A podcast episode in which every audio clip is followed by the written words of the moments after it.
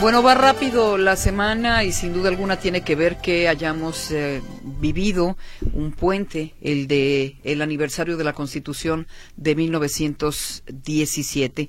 Por lo pronto ya es jueves, estamos, eh, como se dice o se califica el jueves en previernes, prácticamente tocando las puertas del fin de semana y ojalá que eh, haya sido una buena semana para usted. Por lo pronto la próxima, Víctor, 14 de febrero, estaremos celebrando el Día del Amor y la estaremos celebrando el aniversario de la Fundación de Guadalajara y otra cosa. el 14 pues el arranque de la cuaresma. Sí, sí, sí, llega la cuaresma, así que a partir ya del viernes hay comidita diferente. Sí, generalmente eh, la cuaresma iniciaba a finales de febrero, por el 28, ¿no? Hoy viene un poquito adelantada, así es que el próximo 14 de febrero, el arranque de la cuaresma con el miércoles de ceniza, esto para todos los católicos.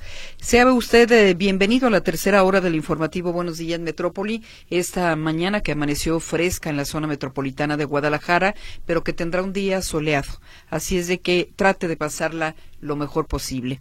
Vámonos a las portadas de Jalisco, lo que destaca el día de hoy la prensa escrita y regresamos con el resumen local que nos presentará Víctor Monterrentería. Estas son las portadas de Jalisco. Mural. Paga GDL por labor que no hizo CAPSA. El informador. Inaugura la Glorieta Monraz Destacan beneficios a peatones. Milenio Jalisco. Por miedo al narco subieron 564% solicitudes de asilo a Estados Unidos. Diario NTR Guadalajara. Uso y decomiso de bombas se agudiza. Estas fueron las portadas de Jalisco.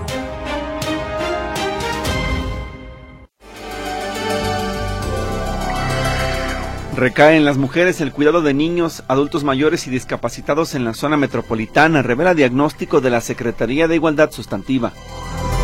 Tras informarse que el municipio de Tapatío contrató una empresa para sepultar los desechos llevados por CAPSA al basurero de Matatlán, las autoridades aclaran que los trabajos son solo para prevenir daños. Guadalajara se convirtió en el segundo municipio a nivel nacional donde el cuerpo de bomberos cuenta con un escuadrón motorizado. En junio próximo abrirá el nuevo consulado de Estados Unidos en Guadalajara, confirma el gobierno del estado. No permitirán el ambulantaje ni los llamados gestores. La Secretaría de Agricultura de Jalisco repartió apoyos a 360 agricultores de Mascota y Talpa de Allende afectados por el huracán Lidia. Autoridades estatales reportan saldo blanco con motivo de la celebración del Día de la Virgen de la Candelaria en el municipio de San Juan de los Lagos. Realiza la Policía Vial operativo para sancionar a motociclistas que transitan por la ciclovía de Javier Mina. La multa por esta falta alcanza los 3.255 pesos. Refuerzan la seguridad en Tlaquepaque ante el incremento de asesinatos en el municipio. Elementos de los tres niveles de gobierno participan en la acción. El cuerpo de un hombre fue encontrado en una casa improvisada en la colonia Villas de Guadalupe de Zapopan. Saludamos a la maestra Alejandra Nuño, ella es directora del Centro de Derechos Humanos del ITESO. Alejandra, bienvenida como siempre, un placer saludarte, que tengas excelente jueves. Eh, excelente jueves para ustedes también, Gris, eh, Víctor y, y al auditorio también, muy buenos días. Hace dos semanas, México fue sometido al examen periódico universal de las Naciones Unidas. Procedimiento único en su especie porque a diferencia de los órganos internacionales conformados por personas expertas e independientes, la instancia evaluadora es el conjunto de 47 países que conforman el Consejo de Derechos Humanos, aunque cualquier Estado miembro de las Naciones Unidas puede participar en los debates y diálogos con los estados que son sometidos a revisión. El EPU, como es conocido este ejercicio, busca asegurar una evaluación igualitaria de países, situación que ya no acontecía con la anterior Comisión de Derechos Humanos en la que el sesgo a favor o en contra respecto de ciertos países terminó por restarle credibilidad, razón por la que fue sustituida por el Consejo de Derechos Humanos. Actualmente, los 193 Estados miembros de la ONU son evaluados sin excepción alguna. Este procedimiento de escrutinio internacional tiene una periodicidad cuatrianual. Inicia con la conformación por sorteo de un grupo de tres países que darán seguimiento al examen, al que se le conoce como Troika. Para la evaluación mexicana fueron Bulgaria, China y Paraguay. Luego se analizan tres informes. el que contiene la información proporcionada por el país evaluado, el que tiene una compilación de los pronunciamientos de las instancias de derechos humanos sobre el país evaluado, y el tercero que es una sistematización de la información que presentan otros actores relevantes como organismos de derechos humanos o las organizaciones de la sociedad civil. Después de la fase escrita, iniciará un diálogo con el país concernido, que es lo que sucedió a finales de enero. A su término, se emite un informe con las recomendaciones de mejora que hacen los estados participantes, que en el caso de México fueron 115. Luego, el país evaluado tiene un tiempo para revisar las recomendaciones formuladas e informar si las acepta o no. Esta es la cuarta vez que México es evaluado. Las revisiones anteriores fueron en el 2009, 2013 y 2018. En el primer ciclo se formularon 91 recomendaciones, de las cuales 80 fueron aceptadas. En 2013 se formularon 176 recomendaciones y fueron aceptadas 166. En 2018, las recomendaciones emitidas fueron 264, de las cuales 262, casi la totalidad, fueron aceptadas. En el primer ejercicio, las recomendaciones no aceptadas estaban relacionadas con la política de seguridad del presidente Felipe Calderón, específicamente para hacer reformas constitucionales y legislativas que acotaran la figura de delincuencia organizada, limitaran el foro militar o derogaran el arraigo. En el segundo ejercicio, las recomendaciones que expresamente no fueron aceptadas giraron en torno a la ratificación de la Convención para reducir la patridia, así como la recomendación de respetar y defender la vida desde la concepción hasta la muerte natural. Sin embargo, hubo recomendaciones con respuestas ambiguas, como las relacionadas nuevamente con la eliminación de la figura de la arraigo. En 2018, solo dos recomendaciones no fueron aceptadas. Una relacionada con, ratificar las enmiendas al Estatuto de Roma que crea la Corte Penal Internacional y la otra, repetida nuevamente, sobre respetar y defender la vida desde la concepción hasta la muerte natural. En este último examen, México obtuvo 318 recomendaciones y será en la sesión de mediados del año en la que responderá si las acepta o no. El examen es amplio y las recomendaciones muy diversas. Entre otros temas se encuentran el respeto de los derechos de las personas en movilidad, la problemática de las desapariciones y la crisis forense, las garantías de, de, los derechos de las víctimas, la atención debida a los crímenes contra periodistas y personas defensoras de derechos humanos, la lucha contra la discriminación de sectores en situación de vulnerabilidad, la atención y erradicación de las violencias y estereotipos de género, el fortalecimiento de instituciones, la adopción de políticas eficaces para la prevención de homicidios y la protección de las víctimas, la prevención e investigación de casos de vigilancia digital, el garantizar los derechos a la libertad de expresión, salud, educación, vivienda y trabajo, por decir algunos. Tocará a la nueva Administración Federal responder por esas y otras recomendaciones como las relacionadas nuevamente con la eliminación del arraigo, y con otras nuevas como la prisión preventiva, la desmilitarización de la Guardia Nacional o el fortalecimiento del Poder Judicial, temas que van, de, que van en una posición contraria a la postura pública y las reformas propuestas por el presidente López Obrador y que ha hecho suyas Claudia Sheinbaum. Las decisiones internacionales deben cumplirse de buena fe, especialmente las relacionadas con mejorar la situación de los derechos humanos en nuestro país. Es mi comentario del día de hoy. Muy buen jueves y hasta la próxima semana. Hasta la próxima semana. Muchas gracias y gusto en saludarte, Alejandra. Igualmente, Víctor. Buen día. Buen día. El comentario en Buenos Días Metrópoli.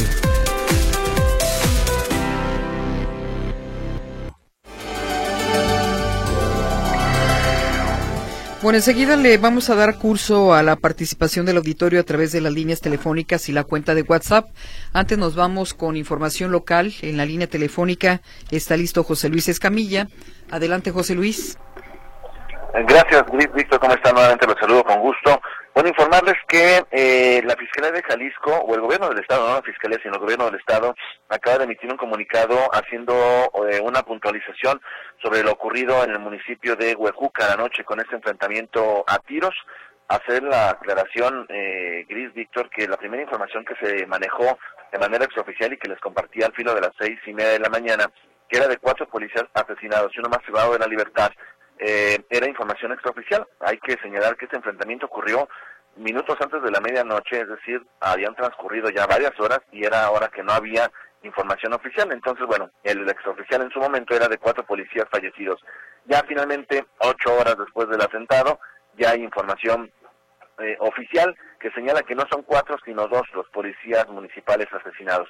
Uno del municipio de Huejúcar, otro más de Santa María de Los Ángeles, los dos fallecidos durante esta refriega ocurrida anoche allá en el municipio de Huejúcar, mientras que no se hace referencia de los elementos lesionados.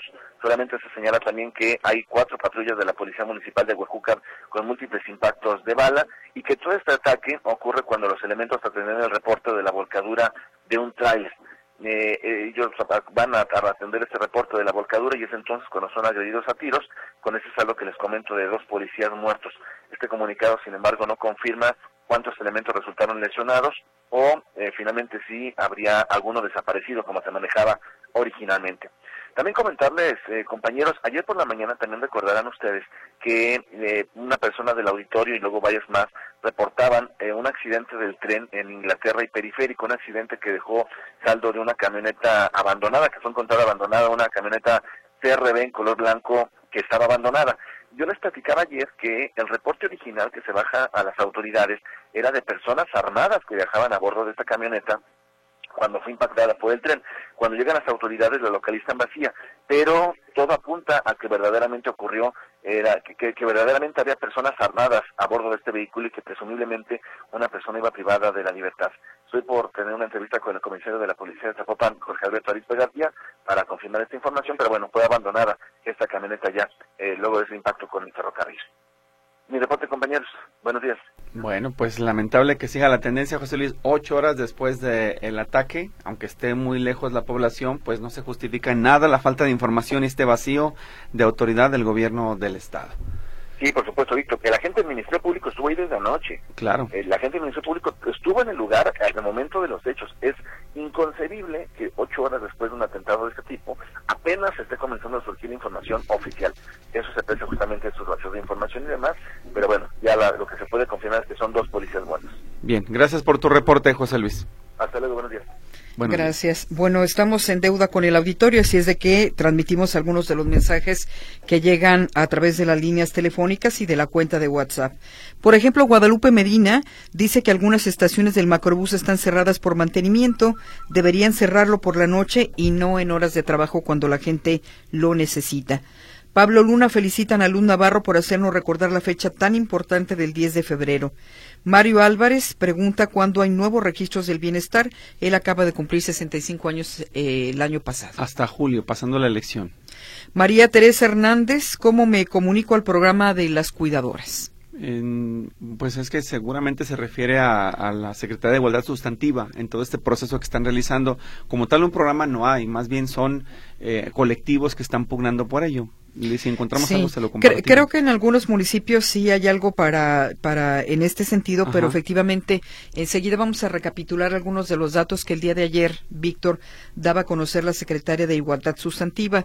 Ella mm, informó sobre el diagnóstico de la profesionalización de los cuidadores en la zona metropolitana de Guadalajara de cara a la aprobación en el Congreso del Estado de un sistema estatal de cuidados. Si esto sucede, Jalisco se convertiría en la primera entidad en brindarle desde las autoridades gubernamentales apoyo a los cuidados. En este caso, el 85% de los cuidadores son mujeres, es decir, recae en ellas toda la responsabilidad. Y fíjate que un dato interesante, Víctor, que me parecía por ejemplo, cuando eh, se trata de cuidar a una persona con discapacidad, hay cuidadoras que les lleva el cuidado hasta 31 años con horarios, cuando no es remunerado, por supuesto, con horarios 24/7, em, sin otra posibilidad de desarrollo en su vida personal y profesional.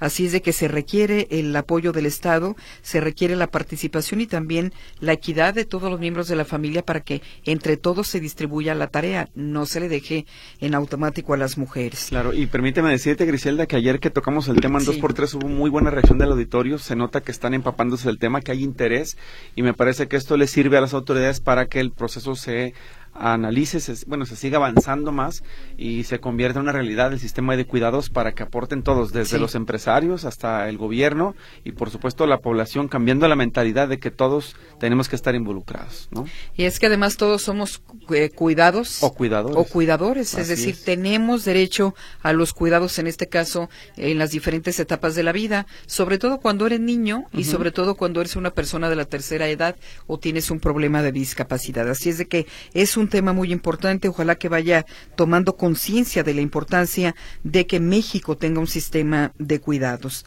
Elsa Morales, sobre los motociclistas y la vía recreativa, dice que ojalá sea cierto y lo saquen de circulación porque hay más adultos mayores caminando o en silla de ruedas. No respetan los saltos y son un desorden. Son un verdadero peligro. Y Nacho García se comunica de San Juan del Río Querétaro, dice que en el paso de Unión de San Antonio, antes de San Juan de los Lagos, hay devastación de árboles para sembrar agave, se ve realmente el paisaje muy feo y ojalá ya se hiciera algo al respecto. Bien, en la zona de los Altos. Por otro lado, Juan Antonio Arriola nos eh, pide que felicitemos a su hija Rebeca Arriola, es su cumpleaños. Dice que dieron nos escuchan con la efeméride musical. Llegó muy temprano, don Antonio, pero sí la información no nos permitió transmitir su comentario muy temprano. Así que si lo puede escuchar en la retransmisión o comentarle a su hija Rebeca que aquí la felicitamos de su parte, pues eh, saludos para usted y para ella y gracias por estar siempre desde temprano con Radio Metrópoli, la estación de las noticias. Saludos también a Guillermo Farner porque dice hoy será un día tan especial y será nuestra compañía mientras manejamos mi mamá y yo hasta Montreal. Van de Hershey, Pensilvania a Canadá. ¡Qué envidia! saludos a la señora Gloria, saludos por supuesto a Guillermo Farner y los acompañamos de corazón. Claro que sí. ¡Qué envidia! Yo sí tengo muchas ganas de conocer Canadá. Y en carretera te imaginas todo lo que no vas a ir pues paisajes, poblaciones. Aunque debe estar haciendo todavía mucho frío. Mucho. y Sierra Aldana dice, quiero reportar una fuga de agua fuera de la estación Arcos de Zapopan en línea 3. Ya lleva tres días y parece que viene por los contenedores de basura que tienen ahí. Es lo que nos reportan en este caso. Y bueno, lo pasamos al municipio de Zapopan para que pueda revisarlo. Por otro lado, me dice acá, Víctor, ¿andas desvelado? Alcanzo a escuchar un poco de la programación y estuviste en punto y seguido. No, desvelado no, descansé bien afortunadamente, hasta eso que me sirvió. Dormiste, dormiste bien, pero estás apoyándolos ahora que está José Luis de vacaciones, Me invitaron ayer, sí, una vez nada más. Y o sea, hoy no, no, sé si hoy se repite. bueno. Pero gracias. Pues al menos te relajas, ¿no? Sí, un poco. Eh, otro más dice eh, Carmen Hernández, nada más para decirles que todos aquellos que quieren que cambiar las cosas y llegar al, al llegar al poder se olviden de todo, como andan. Eh, López Obrador dice, ya ves que Fidel también quiso cambiar a Cuba y cómo la dejó, porque son así, ¿por qué no se llenarán de poder o no sé? Lo que pregunta es como un tipo de pregunta, reflexión, lo que llega esta mañana. Y la señora Ofelia dice que dejaron abandonada una camioneta cerca de mi casa en Arco Valente, al cruce con Arco Flecha y Arco Druso en Arcos de Zapopan, lo denuncia para que lo atiendan las autoridades. Y en torno al tema que se ha vivido en los últimos días en Paseos del Sol, nos envían fotos y dicen, les dejo unas imágenes de muchos carros que están ahí, lo pone entre comillas, bien estacionados, según los vecinos de Paseos del Sol, y en efecto, gran cantidad de vehículos, todos sobre la banqueta, por eso el operativo que les aplicó sanción, eh, la multa en días pasados.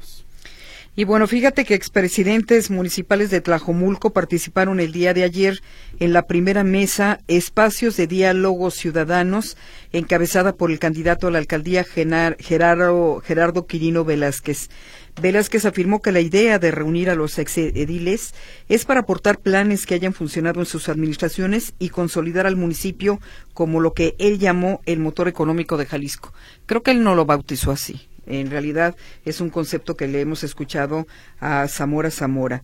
Para seguir consolidando a Tlajomulco como el motor económico de nuestro estado, para que Tlajomulco sea el municipio donde las familias deseen venir a vivir porque tiene condiciones inmejorables, por lo que dijo el candidato. Hoy ya no tenemos los problemas tan graves que se generaron por el crecimiento exponencial. Hoy se están resolviendo los temas de movilidad, de oferta educativa, de transporte público, de salud y educación, fue lo que mencionó el aspirante. En el encuentro estuvieron presentes exalcaldes del municipio como Manuel Guzmán de la Torre, Guillermo Sánchez Magaña, Andrés Hermeño Barba, Antonio Tatengo, Ismael del Toro y Salvador Zamora. Todos coincidieron en que el municipio tuvo un crecimiento desmedido de población que no fue acompañado de la mejora en servicios o empleo.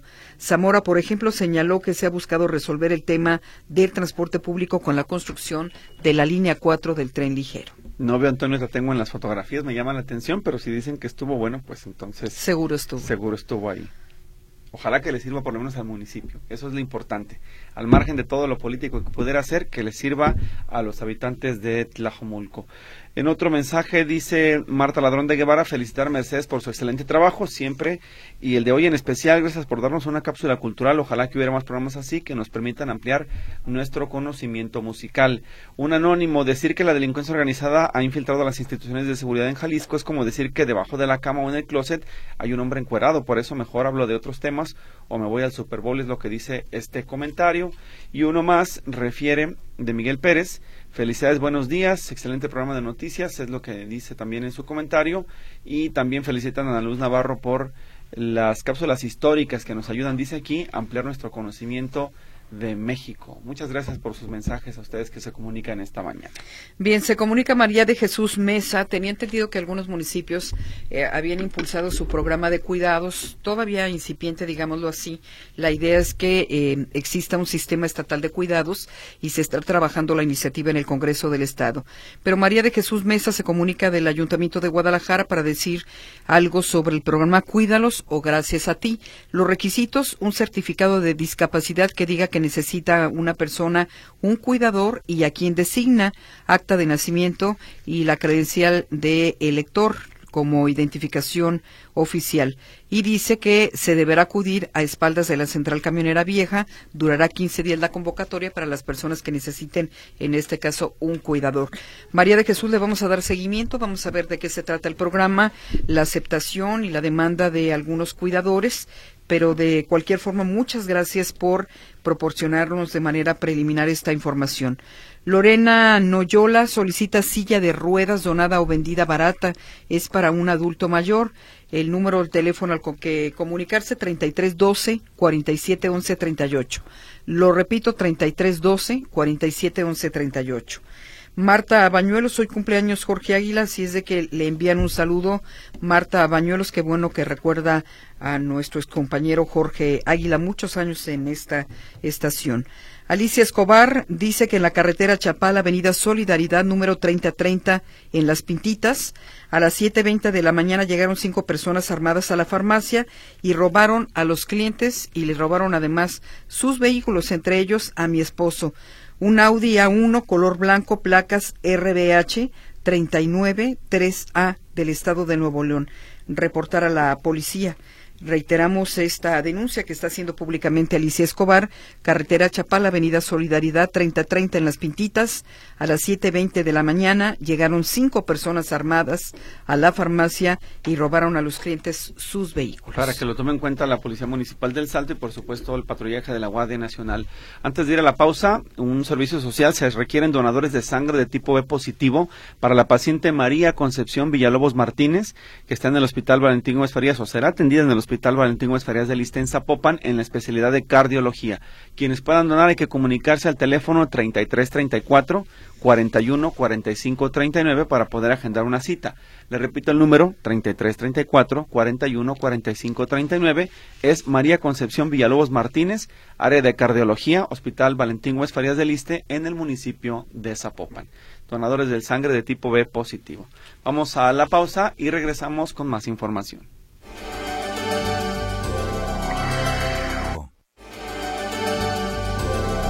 Regresamos a la capital del país. Arturo García Caudillo nos tiene un nuevo reporte. Adelante, Arturo, te escuchamos. ¿Qué tal? Buenos días, me da gusto saludarles. El presidente Andrés Manuel López Obrador reitera hoy su llamado al gobierno de los Estados Unidos eh, y particularmente ahora que están en época electoral para que se regularice a los mexicanos eh, que viven en Estados Unidos y que tienen por lo menos cinco años viviendo y trabajando de aquel lado de la frontera. Escuchemos al primer mandatario.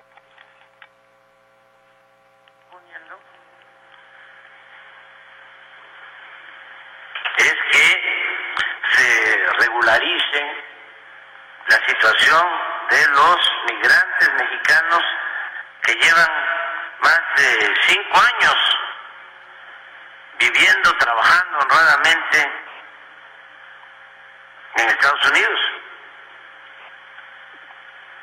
El partido que ofrezca eso debe tener el apoyo de los mexicanos y de los hispanos, porque no solo es regularizar la situación de los mexicanos, hay de otras nacionalidades desde hace mucho tiempo en Estados Unidos. A ver qué partido se anima, y no solo de palabra, porque ha habido ocasiones en que se comprometen a que van a regularizar a los migrantes y luego pasa la elección y ya no cumplen. Ahora tiene que ser una ceremonia. Si me invitan yo voy. Pues ahí está el presidente Andrés Manuel López Obrador. Por otro lado, en otra información, eh, negó que la refinería de Cadereyta sea la culpable de la contaminación ambiental en Monterrey y su área metropolitana. Asegura que son muchas las empresas asentadas allá y eh, no es la, refinería la que está causando la contaminación, a pesar de que eh, muchos de sus habitantes, sobre todo los que viven cerca de la refinería, se quejan de la cantidad de humo que emite este eh, pues esta eh, este inmueble que pertenece a Petróleos Mexicanos. Por eso el presidente Andrés Manuel López Obrador se comprometió a que en próximos días el eh, gerente de la refinería y, la, y funcionarios de Pemex estén presentes en su conferencia para explicar cómo es que están cuidando ellos según el medio ambiente. Eh, pero dice que no quiere hacerlo en, eh, ahorita porque como es época electoral en México, todo lo que se diga, dice, puede ser utilizado de manera electorera. Mi reporte, buenos días. Bien, Arturo, muchísimas gracias por la información. Muy buenos días. Hasta pronto. Hasta luego. Bien, en otro orden de cosas, Laura Aro, aspirante a la gubernatura por la coalición Fuerza y Corazón por Jalisco, anticipó que hará públicas las amenazas de funcionarios estatales en contra de dirigentes políticos de oposición que se han pronunciado sobre la inseguridad en el Estado. A través de un mensaje en redes sociales, la virtual abanderada del PAN, PRI y PRD al Poder Ejecutivo Estatal advirtió que no permitirán que las voces de quienes exigen paz y seguridad, en este caso, sean silenciadas. Y otra información que es importante es una campaña que lanza la Universidad de Guadalajara en sus centros universitarios para disminuir el consumo de refrescos azucarados. El Centro Universitario de Ciencias de la Salud de la Universidad de Guadalajara inició la campaña Hidratere, con la, con la cual pretende fomentar el consumo de agua natural y disminuir el consumo de bebidas azucaradas en la población del Estado. De acuerdo con la directora de la División de Disciplinas para el Desarrollo, Promoción y Preservación de la Salud del CUCS, Gabriela Macedo Ojeda, el consumo de bebidas azucaradas es un factor de riesgo para el desarrollo de enfermedades crónicas no transmisibles como hipertensión arterial, diabetes mellitus, cáncer y enfermedades dentales. Según el estudio realizado en la comunidad universitaria, se desprende que hay un consumo promedio al año por persona de 367 litros de bebidas azucaradas. Al respecto, la maestra adscrita a la maestría de nutrición clínica María eh, Eugenia Torres Chávez explicó que la campaña fue diseñada para aumentar el consumo de agua natural en la comunidad del Cux a partir de estrategias como colocar despachadores de agua en el centro, reafirmar además el, mensaje con herramientas digitales y el personaje animado Hidratere. Recordó que el consumo de agua adecuado para una persona adulta varía entre los 8 y 13 vasos al día, lo que se traduciría en un aproximado de 2 litros dependiendo del estilo de vida y las necesidades de cada individuo para que la ingesta del agua sea atractiva y además recomendó utilizar termos o botellas reutilizables. Si se disminuye el consumo de bebidas azucaradas, también podría haber una disminución en el consumo, en, el proceso de producción de las mismas, ya que por cada medio litro producido se requieren hasta 300 litros de agua. Señalan los especialistas de la ODG que hay distintas campañas y políticas públicas al respecto para disminuir el consumo de refrescos, pero no son suficientes y falta que cambien los hábitos nutricionales de la sociedad mexicana. Bien, y el sistema de intermunicipal de agua potable y alcantarillado, el CIAPA solicitó formalmente ya al Congreso del Estado la incorporación del municipio de El Salto. Hay que destacar que esta propuesta en realidad fue presentada desde el pasado 15 de diciembre, sin embargo, apenas ayer fue remitida al Pleno. El CIAPA es actualmente integrado por los municipios de Guadalajara, Zapopan, Tlaquepaque y Tonalá. Así es de que el organismo pidió al Poder Legislativo que comience el proceso de suscripción del convenio de coordinación para la incorporación del salto al CIAPA a celebrarse entre el Poder Ejecutivo del Estado, la Secretaría de Gestión Integral del Agua, el municipio del Salto y el CIAPA.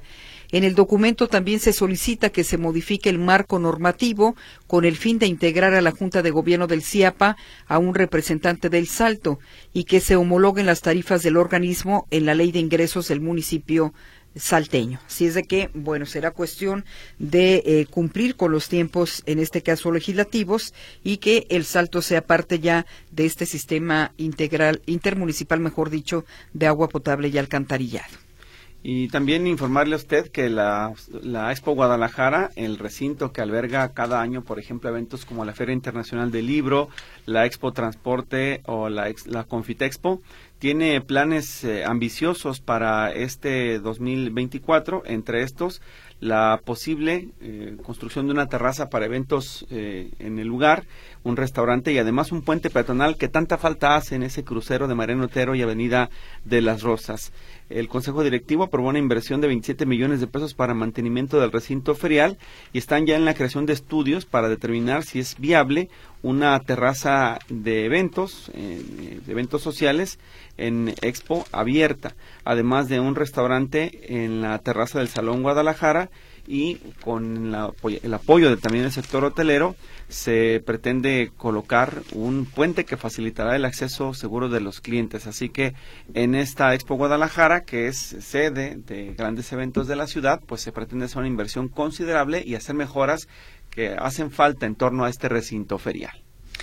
Bueno, y los estadounidenses aumentaron el consumo de aguacate en los últimos años, sobre todo en la época del Super Bowl, lo que llevó a México a que México siga siendo el principal proveedor de dicho alimento en el país vecino. El Super Bowl es el evento que más origina consumo de aguacate preparado, es decir, guacamole con nachos y tacos con dicho fruto.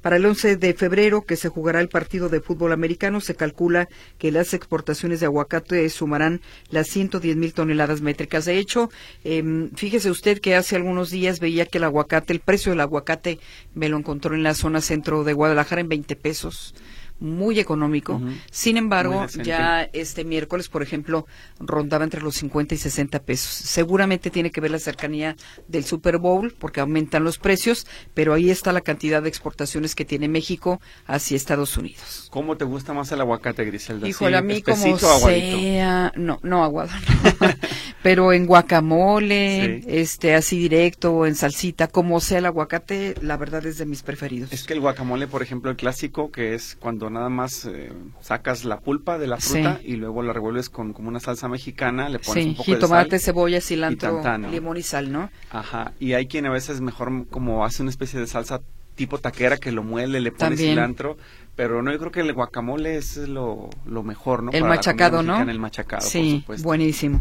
Pues usted nos dirá eh, por la zona donde vive eh, cuál es el precio del aguacate, pero sí le reitero, había estado bajo, sin embargo, en los últimos días incrementó su precio. Justino Delgado dice, ojalá que antes de incorporar al salto que resuelvan la falta de agua en el Fortín. Sí, es otro problema también allá en el municipio de Zapopan. Y nos envía don Jorge González a través de WhatsApp saludos desde San Miguel de Allende. Le agradecemos que esté sintonizando la estación de noticias en, San Miguel de Allende, Guanajuato, una de las mejores ciudades del mundo para vivir y esto lo establecen centros turísticos o, portales de turismo a nivel mundial. También es caro porque el 20% de la población que ahí radica es extranjero, pero es uno de los sitios imperdibles. San Miguel de Allende. Destino de bodas, además. No, no, es hermosísimo. A mí si me preguntaras cuál sería eh, la ciudad que te gustaría para retirarte, sería San Miguel de Allende. Además calles tranquilas, un ambiente agradable, gente muy amable, ¿no? Buenos restaurantes, se ha, eh, se ha convertido en un punto gastronómico a nivel internacional. Así es. Así Margarita Gralia tiene además ahí su churrería. Sí, si usted puede conocer o aprovechar. Yo fui una vez de trabajo muy rápido, pero quiero ir a caminarlo con tranquilidad y calma. lo tienes que caminar. Lo voy a hacer. Hay galerías de arte.